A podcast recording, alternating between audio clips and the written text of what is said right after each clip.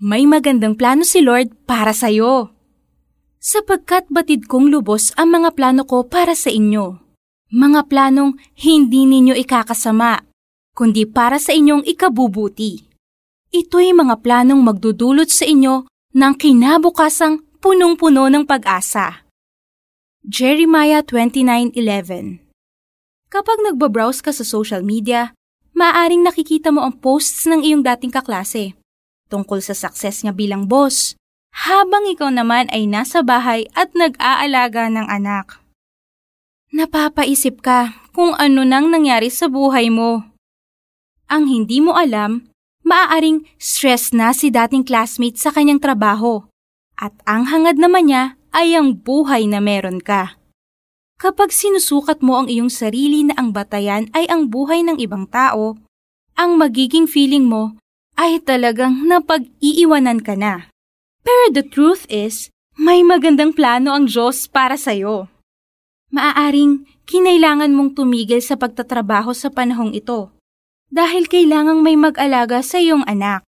But more than that, the Lord could be honing you to be more understanding and compassionate and He's doing that through the experiences that you're going through as a mom during this season.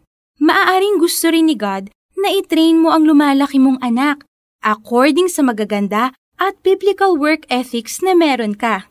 Nang sa gayon, in the future, magiging magaling din siya sa anumang career path na tahaki niya.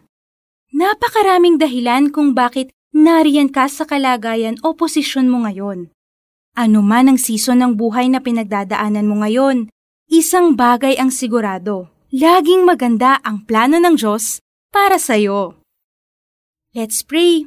Lord, tulungan ninyo akong huwag tumingin sa buhay ng ibang tao. Instead, train my eyes to focus on you and what you're doing in my life.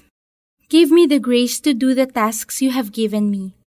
At salamat na hindi kayo nagsasawang magpaalala sa akin kung gaano ako ka-espesyal sa inyo at kung gaano kaganda ang plano ninyo para sa akin. In Jesus' name, Amen.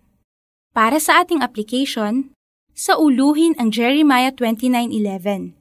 Identify your role in this season of your life and believe that the best is yet to come.